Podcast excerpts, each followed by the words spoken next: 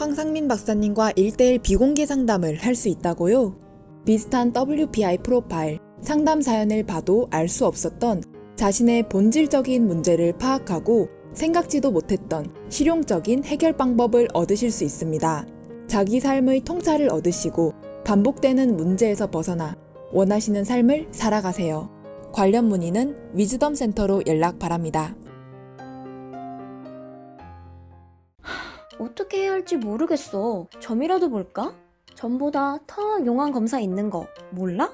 무슨 검사? WPI 검사. 내 삶의 해답을 원할 때 비과학적인 점이나 서주가 아니라 과학적인 검사 WPI에서 제대로 된 맞춤 해답을 찾아보세요.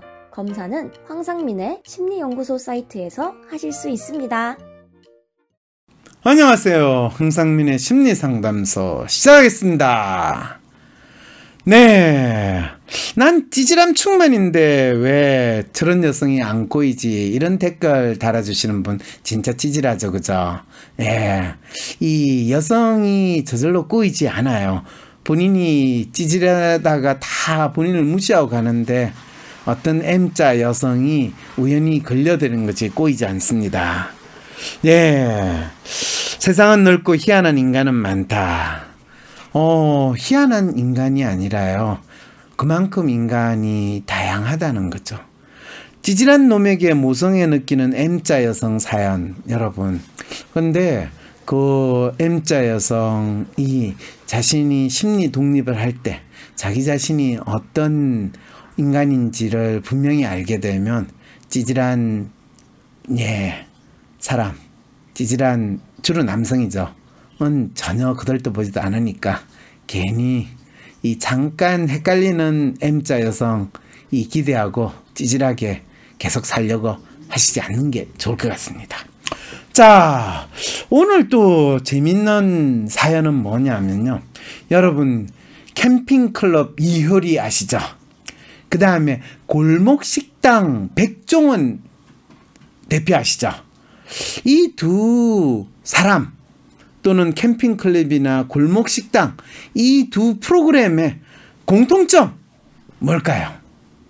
자, 그런데 뭐 골목 식당, 캠핑 클럽 자, 오늘 이 내용을 한번 보시면요. 이런 글이 있었습니다.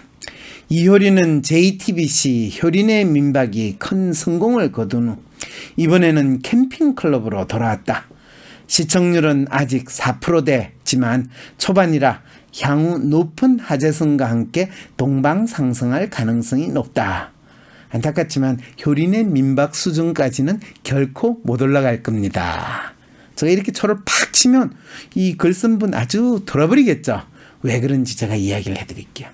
이 글 쓰신 분은 캠핑클럽 이효리와 골목식당 백종원의 공통점이 진정성이다 라는 타이틀로 가지고 진정성이란 무엇인가 이런 이야기를 이제 했길래 사실은 본인이 진정성이 있다고 믿고 싶은 리얼의 마음으로 그 프로그램을 본 거지 진짜 에센스를 보신 것 같지는 않네요. 그러면 그 프로그램을 만든 PD의 심리는 무엇이고 또 이효리 백종원을 통해 가지고 충족하고자 하는 일반 대중들의 욕망은 무엇인가? 그에 대한 이야기를 한번 분석해 보려고 합니다. 어, 백종원은 SBS 백종원의 골목 식당이 지난해 1월부터 시작해 온 1년 반 동안 확고히 자리를 잡았다. 최고 시청률이 10%대를 넘었었고 화제성도 매주 방영 후 갖가지 이야기가 쏟아져 나올 정도로 높다. 한때 애능하면 떠올리던 인물들은 주로 MC들이었다. 이를테면 유재석, 강호동, 이경규, 신동엽, 김구라 등등 하지만 최근 들어 이들 스타 MC들의 예능에서의 비중은 과거에 비해 많이 떨어졌다. 왜 떨어졌게요? 네. 시대 상황이 바뀜으로써 이 MC들을 통해 가지고 대중들이 충족할 수 있던 욕망이 바뀌었다라는 거죠. 이효리와 백종원이 지금의 예능 프로그램에서 주목되는 블루칩이 된 건 무엇 때문일까? 두 사람은 그 방송에서 소비되는 방식이 확연히 다르지만 공통되는 지점도 있다. 그것은 바로 진정성이다. 네, 여기서부터 웃기고 앉았네. 이런 생각이 드는 거죠. 그래서 대충 두 사람이 방송에서 소비되는 방식 뭘까요? 사실은 이 효린의 민박에서 많은 사람들이 어, 효리를 통해 가지고 어떤 거를 소비를 했을까요? 그 다음에 백종원의 골목 식당에서 대중들이 무엇을 소비했을까요? 여러분 이런 질문 던져보는 건 재밌잖아요. 캠핑클럽은 핑클 멤버들이 14년 만에 모여 캠핑카를 타고 전국을 함께 여행하는 컨셉트의 예능 프로그램이다. 어찌 보면 여행 그 이상의 것이 있을까 싶지만 이효리는 있는 그대로의 나이 들어가는 자신의 모습을 드러낸다. 갱년기를 이야기하고 베란이를 말한다. 물론 농담이지만 그 솔직함의 수위는 확실히 높다. 뭐 아줌마인데 그런 이야기 하는 게 뭐가 이상해요. 네. 백종원의 골목 식당이 여름 특집으로 과거 찾았던 식당들을 다시 재점검하는 과정에서 보인 백종원의 진정성도 화제가 되었다. 그저 한번 방송에서 미담이 되고 나몰라라 하는 것이 아니라 다시 찾아가 여전히 잘못된 것은 끝까지 바로 잡으려 노력하는 모습을 보여준 것. 심지어 이대 백반집의 배신 앞에서 분노와 함께 눈물까지 흘리는 모습에서는 이것이 그가 말했듯 그냥 방송을 하는 게 아니라 사명감을 갖고 하는 일이라는 걸 드러내 주었다. 네, 사명감을 가지고 하는 거를 방송을 통해 가지고 엄청나게 드라마틱하게 쇼로서 잘 드러냈다라고 이야기를 할 수 있는 거죠. 이효리와 백종원이 예능 블루칩으로 떠오르게 된 상황은 지금의 예능 프로그램에 대중들이 무엇을 요구하는가를 잘 보여준다. 그것은 가짜가 아닌 진짜를 원한다는 것, 그저 흉내내는 것이 아니라 진심을 담아 방송에 임하는 것이다. 이것이 과거 캐릭터쇼 시절에 캐릭터라는 가면 뒤편으로 물러나고 했던 MC들과는 사뭇 달라진 모습이 아닐 수 없다. 야, 이분 진짜 이효리와 백정원에 대해서 엄청 좋아하시는 팬이신가 봐요. 그런데 사실은 진정성, 착한 사람, 이런 거에 대해서 이 가장 대표적으로 보여줬던 분은 유재석이거든. 오죽했으면 윤원임이라고 표현을 했겠어요. 그런데 왜 어느 순간부터 윤원임이 더 이상 윤원임의 느낌을 보여주지 않게 된 것은 뭘까? 왜냐하면 그걸로써 사람들이 저 사람이 착하다고 하는데 진짜 착한 걸까? 그거는 능력 있다고 하면서 청와대에서 놀고 먹었던 그분하고 비슷한 건 아닌가? 그냥 방송에서 나와가지고 다른 사람을 배려하고 챙겨주고 신경 쓰는 그 모습이 진짜일까? 뭐 그렇게 생각을 했다면 아 진정성에 대한 의구심이 있었는데 그 다음에 오 효린의 민박에서 진짜 아주 어 수도분한 그러면서 이쁜 민박제 아줌마의 역할을 한 거. 그것이 아마 효린의 민박 그거를 잘 보여준 건 아닐까? 그런데 호린의 민박이라는 거는 누구나 효리 같은 이 주인이 있는 민박을 간다는 거는 이건 단순히 방송에 놓는다는 걸 수준이 떠나서가 아니라 텔레비에서 또는 대스타라고 하는 사람하고 내가 같이 어 감자 먹고 고구마 쪄 먹고 또 눈싸움하고 또 장작으로 뭐 금방 까먹고 이런 민박집의 경험을 할 수 있다는 거 이거는 그 자체로 완전히 겨울 왕국에 내가 이 새로운 여행을 하는 그런 판타시를 심어준다라는 거 그거는 생각을 해봤을까요? 그 다음에 백종원의 골목 식당 그리고 다시 돌아가서 이 가정스러운 인간들 내가 준 레시피대로 제대로 하지 않고 그 나왔다는 것만 해가지고 이렇게 사기 쳐먹고 이렇게 살 수 있단 말인가 뭐 이렇게 이야기하는 그 상황에서 그것이 과연 진정성의 문제일까요? 아니면 식당 해가지고 또는 음식 프로그램 해가지고 최고 인기 연예인이 되고 본인 비즈니스까지 성공했고 돈 많이 벌었고 이쁜 부인까지 가졌고 애까지 여러 명 낳았다는 저 이 시대의 최고의 성공한 저 인물과 뭔가 내가 삶의 비법을 얻었다라는데 그 준 비법을 그대로 따르지 않고 이 또 약간 억령력을 발휘해서 지 맘대로 바꿨다라는 인간에 대한 너는 왜 하나님과 같은 분이 시킨 걸 하지 않는가? 이런 나름대로의 적개심 분노 이것이 표현됐다라고 이야기는 왜 하지 않고 진정성 이야기하면서 효리와 또 이 백 대표가 진정성 그 자체, 순수한 그 자체, 완벽한 인간 같은 영웅으로 본다고 착각을 할까요? 그거는 박근혜 대통령은 한 점 죄가 없다 풀어줘라 라고 하는 인간들과 무슨 차이가 있을까요? 네. 어, 구세주가 나타나 도와주는데도 다시 돌아가면서 장사하는 사람들의 심리는 뭔가요?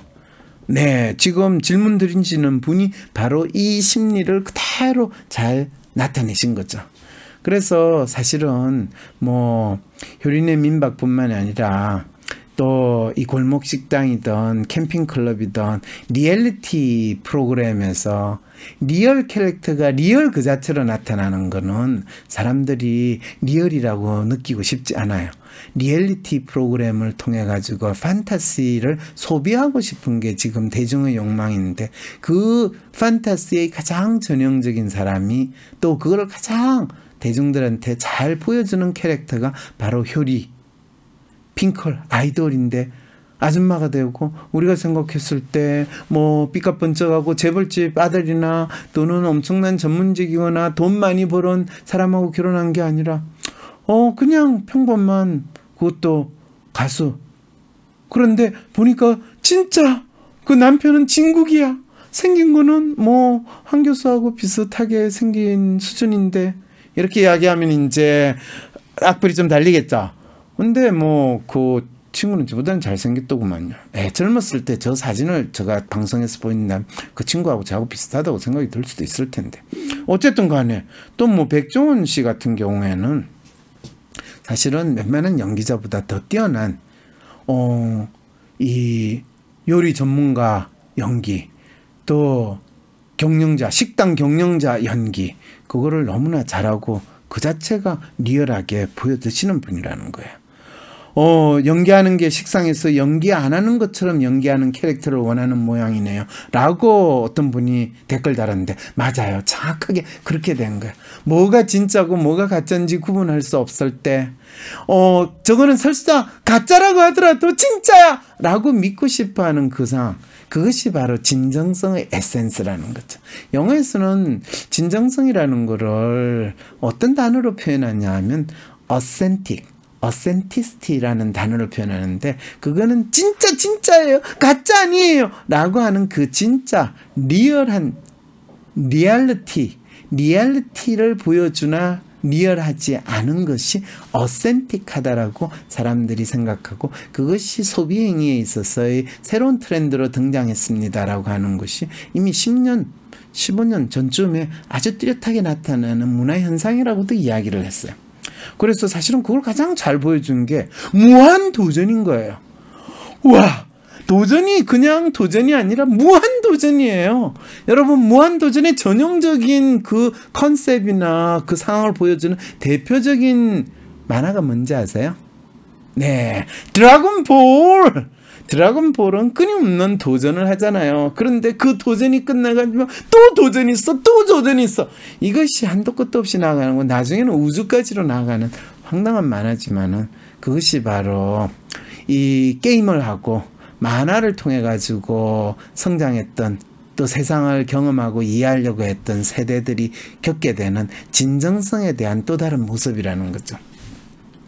그래서 통념적인 모습의 식상한 대중들은 그 속에 숨겨져 있거나 생, 색다른 행동과 발언의 행복을 느끼는 게 있는데 그거는 뭘 뜻하느냐 하면 우리가 자라면서 만화 영화 또는 만화 또는 게임 이런 거를 통해 가지고 현실이 마치 판타지 같고 판타지 세계에서 경험하는 것이 더 나에게 현실로 느껴지는 그런 경험을 한 사람 그 사람들에게 있어서 어쩌면 캠핑 클럽이나 뭐 골목 식당 이런 것들은 마치 골목 식당 말 자체는 얼마나 상당히 진보하고 통념적이에요. 근데 이제는 골목 식당이 거의 없잖아요. 거의 대부분 소, 소비자들이 소비하는 거는 프랜차이즈 식당이에요. 프랜차이즈 카페예요. 그것은 우리가 스스로 상업적으로 만들어진 이미지. 마치 게임 속에서 만들어진 그 이미지의 세상이 더 실제 같고 내 삶에 중요하게 영향을 미치는 내한테 사는 유일한 기쁨이자 또 희망이 되는 그런 상황을 그대로 이 TV에서 또 이런 캐릭터들을 통해서 구현하고 있다. 진정성? 네. 어떤 분이 그런 소리를 하네요. 어, 저는 또 다른 쇼라고 생각했는데요. 이효리 방송은 못 봤지만 이효리가 스타이면서 애능감도 있어서 흥미를 유발하는 것 같고요. 백정호는 진짜 요새 대세이긴 하지만 우리나라 경제 상황과 흐름에 맞는 애능 아닌가 싶어요. 박사님도 언급하신 일본에서 거창한 여행 먹방 우리가 일본 비싸게 갔으니 사연상도 일본과 비싸게 갔은 거 그런 것 같거든요. 대중이 보고 싶은 진정성 있는 모습을 이효리와 백정호를 통해서 보고 싶은가 봐요. 황심소도 진정성 있는 방송인데 진짜 진정성 있는 모습은 외면하는 대중의 심리 아닐까 합니다. 차라리 영화나 소설이 더 리얼한다. 그래서 아마 기생충이 더 뭐 천만 관객 쉽게 넘게 되는 그런 일이 벌어지지 않는가 싶고 그리고 뭐 한국 영화들이 너무나 리얼보다 더 리얼하게 우리 사회를 표현하고 우리의 삶을 표현하는 거 아닌가 싶은 생각이 듭니다. 위즈덤 센터가 삶을 고민하는 많은 분들에게 사회적 기업 활동으로 무료 상담을 받을 수 있는 프로그램을 만들었습니다. 상담 비용이 부담스러우신 분, 자신의 고민이나 아픔의 정체가 무엇인지 알지 못해 상담을 주저하셨던 분을 위해 상담 기회를 제공합니다. 상담을 통해 자신의 마음을 확인하고 자신의 문제에 대한 통찰을 경험할 수 있을 것입니다. 왜 사세요? 누군가 왜 사냐고 물어보면 그냥 살아요 라고 공허한 대답밖에 할 수 없었나요? 내가 누구고 무엇을 위해 살고 어떻게 살 것인지 모르기 때문에 어떤 분들은 뭐 주님의 품으로 들어가라고 하고 어떤 분들은 뭐 오토바이 타라고 그러고 정답과 같은 답을 쫓으면 행복해질 수 있으리라 믿으셨나요? WPI 워크샵에서 자신을 알고 주변 사람을 이해하고 그 과정에서 나에게 딱 맞는 행복의 방정식을 찾아보세요. 자신의 행복과 삶의 비밀을 알 수 있는 11월 9일 WPI 워크샵에 참여하세요. 때론 귀여움으로, 때론 멋진 스타일로, 때론 호통으로, 또는 날카로운 통찰로, 때론 허당미까지 당신의 불면을 밝혀줄 황상민의 심리상담소가 훨훨 날아갈 수 있게 작은 약속이 모여 응원해주세요. 후원해주세요. 당신의 후원으로 쑥쑥 크는 황심소 해피 나눔을 통해 후원 가능합니다.